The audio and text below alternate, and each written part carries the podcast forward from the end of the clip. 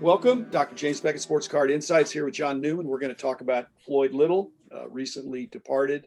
A great player, a great man. So thanks, sponsors, Topps Panini and Upper Deck, Heritage Auctions, Huggins and Scott Auctions, Mike Stadium Sports Cards, Burbank Sports Cards, ComC.com, and Beckett Media, Beckett Grading, Beckett Authentication. John, welcome to the show and tell us about your connection with Floyd Little. Thanks, Dr. Jim. Yeah, I'm a New York City kid, so I'd be lying if I said, "Oh, I followed him from you know day one." But when I came to Syracuse, I'm a huge football guy and and been a probably double digit season ticket holder and getting familiar with the university and its sports history. Floyd Little with football is synonymous. He was in that triumvirate with uh, Jim Brown, Ernie Davis, and and then came Floyd Little. And uh, Floyd Little, when you look at it stats wise, was arguably the best, the best player. He almost didn't come to Syracuse. General Douglas MacArthur, famous general, was recruiting him to go to Army and told him, "Hey, you come here, you West Point, you're going to be a general in the making and a heck of a football player for our team." It wasn't until Ernie Davis uh, got in his ear and said, "Listen, you can be that guy after me that takes this baton and comes to Syracuse and makes a, a career for yourself."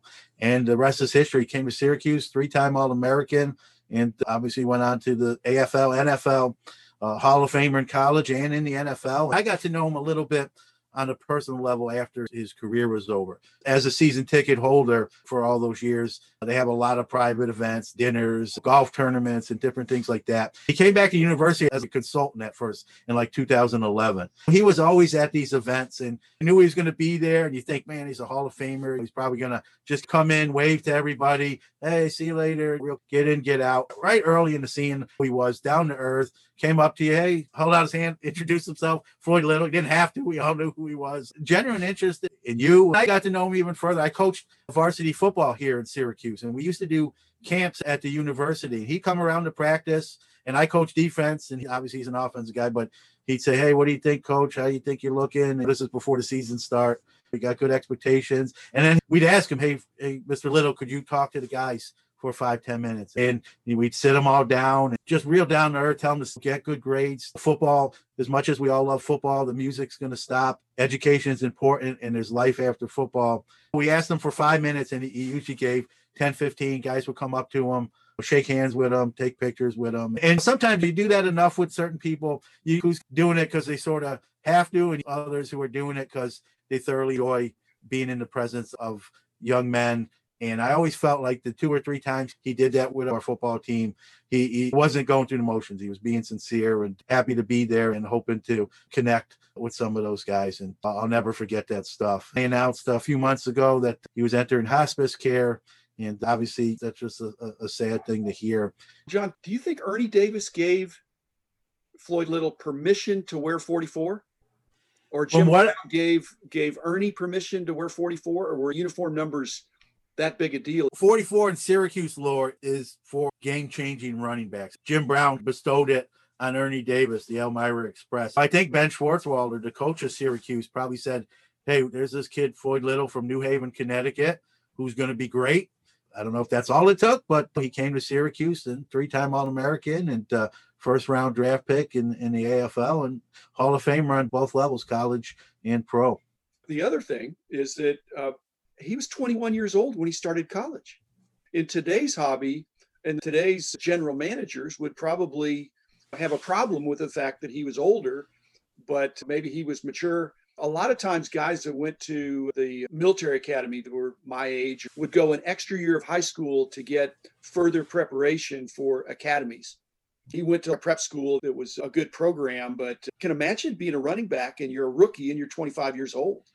Yeah, I guess there's two sides to that coin, Dr. Jim. You can say you're a little more intelligent than maybe some of the guys that are, are trying to tackle you. But uh, it's still the pros. Those guys are trying to win too. I think that was kind of a big coup because he went to a, a military high school and prep school. And so everyone just thought it was a foregone conclusion that he would wind up in Army. So Syracuse pulled, uh, I don't want to say a fast one, but the upset in getting him to go there. The community embraced him. And even after he became the assistant AD, to Chris Gedney. He's passed on as well. He played in the NFL. And there's another connection. Chris Gedney was my high school teammate here at Liverpool High School in Syracuse. And we both played tight end. He was a high school All American. I wasn't. So I learned to play defense if I was going to see the field uh, more. Chris Gedney was another great guy. He you knew he was going places. He was that good, but he never like bragged about himself, real humble, and we miss both of those guys uh, here locally. Okay, what about uh, Floyd's hobby respect? Do you feel like he gets enough respect? The AFC was,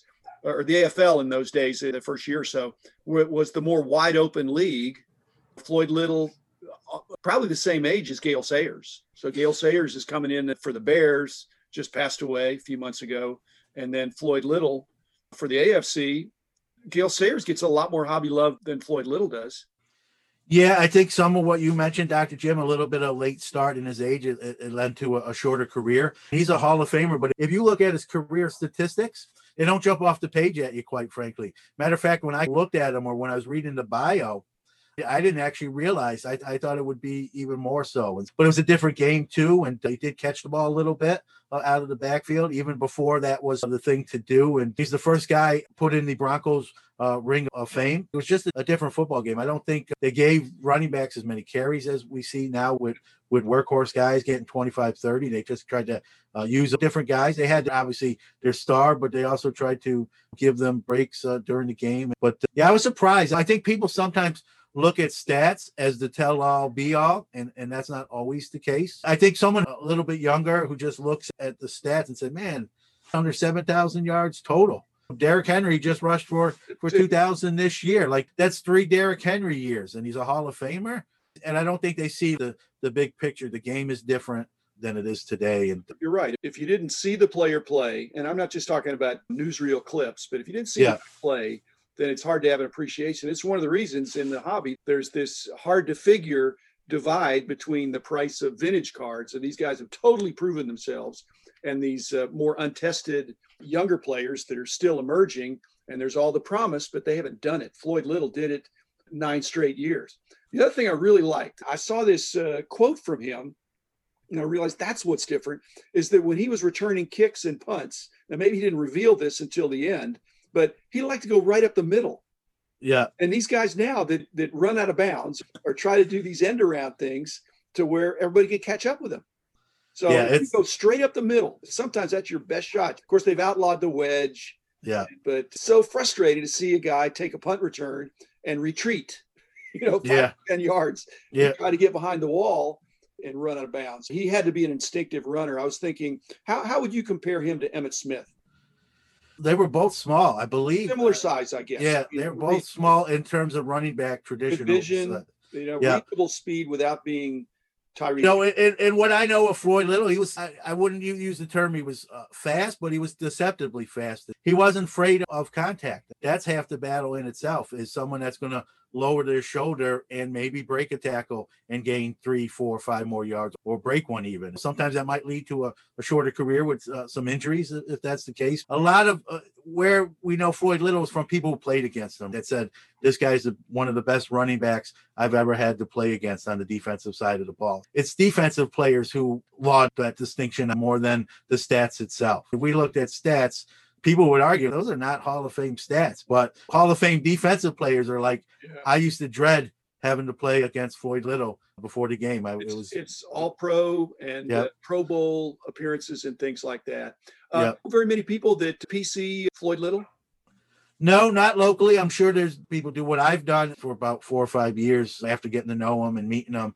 It's funny. I never asked him for an autograph. I've had conversations with him. He's had that interaction with the, the varsity football team I coach, but I never asked him for his autograph. A lot of his stuff is probably undervalued, and I bought back in the day quite a bit of just his, his signed cards at different times 10 bucks 12 bucks even maybe a nicer upper tier 120 $25 and I've just picked them up over the years. I don't PC a ton of stuff, but I just put those away and getting to know them and appreciating more the man even than, than the player. When the conversations I never even brought that up to him. We didn't even talk about cards. It was really just life or, or football or the team. Players uh, really respected him. It's not sad. It really is an opportunity that he has very few cards that are worth, like you said, 20, 25 bucks.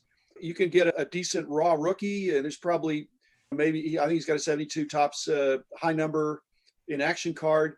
But other than that, you, under 10 bucks, you could get decent copies of almost all of his other cards. If you wanted to put that together, you'd have a, a Hall of Fame, you know, running back as and and returner.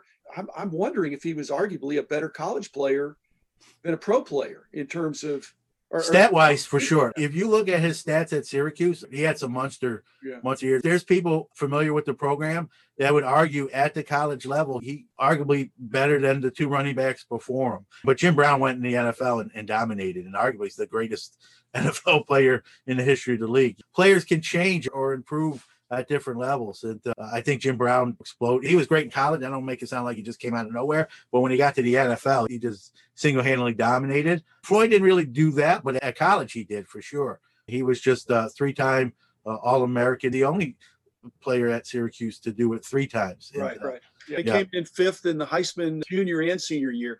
But yeah. do you see any overflow being a Syracuse guy of Floyd Little? He gets this attention now. Is that going to uh, make people think twice about Jim Nance, who was the opposite style of running back. Yeah. Uh, and some of the other great Larry Csonka, who's Joe, Joe Morris, who was a mighty mite.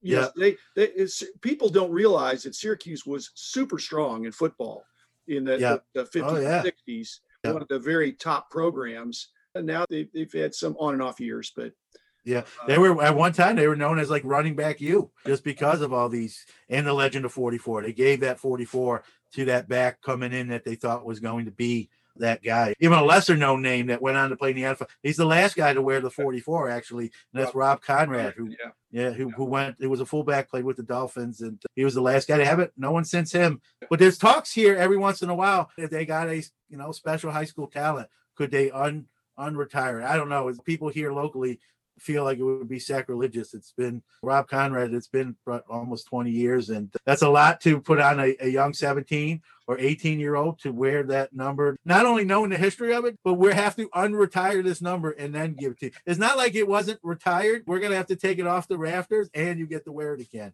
That's a lot for someone who coached uh, 17, 18 year old uh, kids before. Every kid has a different makeup and mentality, but I think a lot of people here locally, fan wise, don't really want to see that because of the history of it. And uh, Rob Konrad was an All American too, I believe. I don't. I think they want to end it on a positive note. And, yeah, what a great player and a great man. And one thing I like about these tribute episodes, especially doing it with you, where you had some personal knowledge. I watched him play to know that he was a quality guy, and that's going to bring more scrutiny to his cards, and that's a good thing. He's definitely a worthy guy to uh, collect.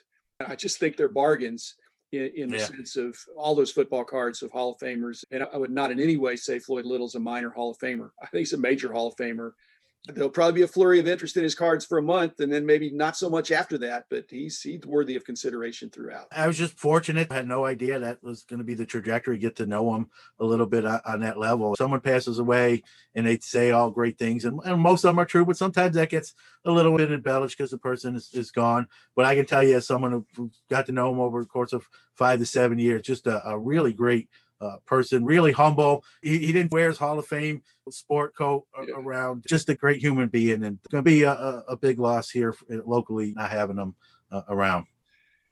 Thanks, John. Sports Card Nation, one of my favorite podcasts. I listen to you every a couple times a week, right?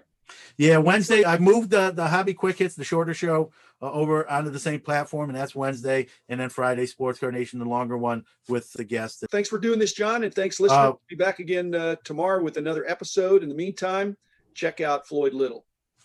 Thanks, Dr. Jim.